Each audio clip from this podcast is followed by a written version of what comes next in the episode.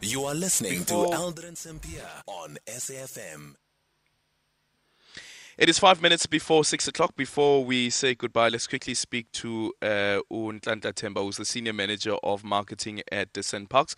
Of course, this week is the National Parks Week in South Africa, where we're encouraging locals to go and visit the various selected national parks. Nhlanhla, good evening. Thank you so much for making time for us. Thank you so much for being a great host at that as well. It's been lovely being here and seeing the animals. But quickly tell us about some of the parks that are part of this campaign.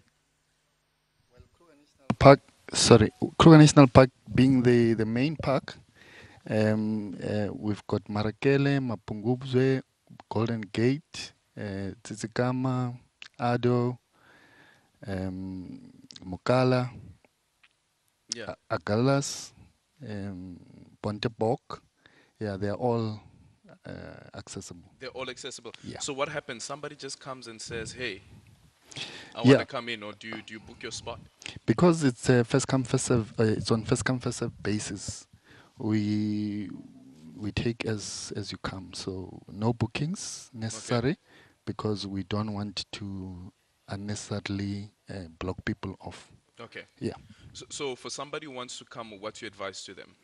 Who wants to go to any of the parks that you've just mentioned now? Be there early, be on time, don't forget your ID, book, or a form of identification, because this is only open to South African citizens.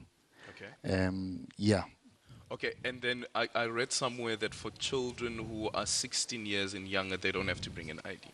Yes, for children, of course, because they'll be accompanied by an adult. Yeah. Yes. Okay, no, perfect. Thank you so much. That is Nhlanhla Themba, Senior Manager for Marketing at SANParks, speaking to us about all of the national parks that are part of the South African National Parks Week, which is a week-long campaign encouraging South Africans to go and visit all of these national parks that are part of this week's campaign.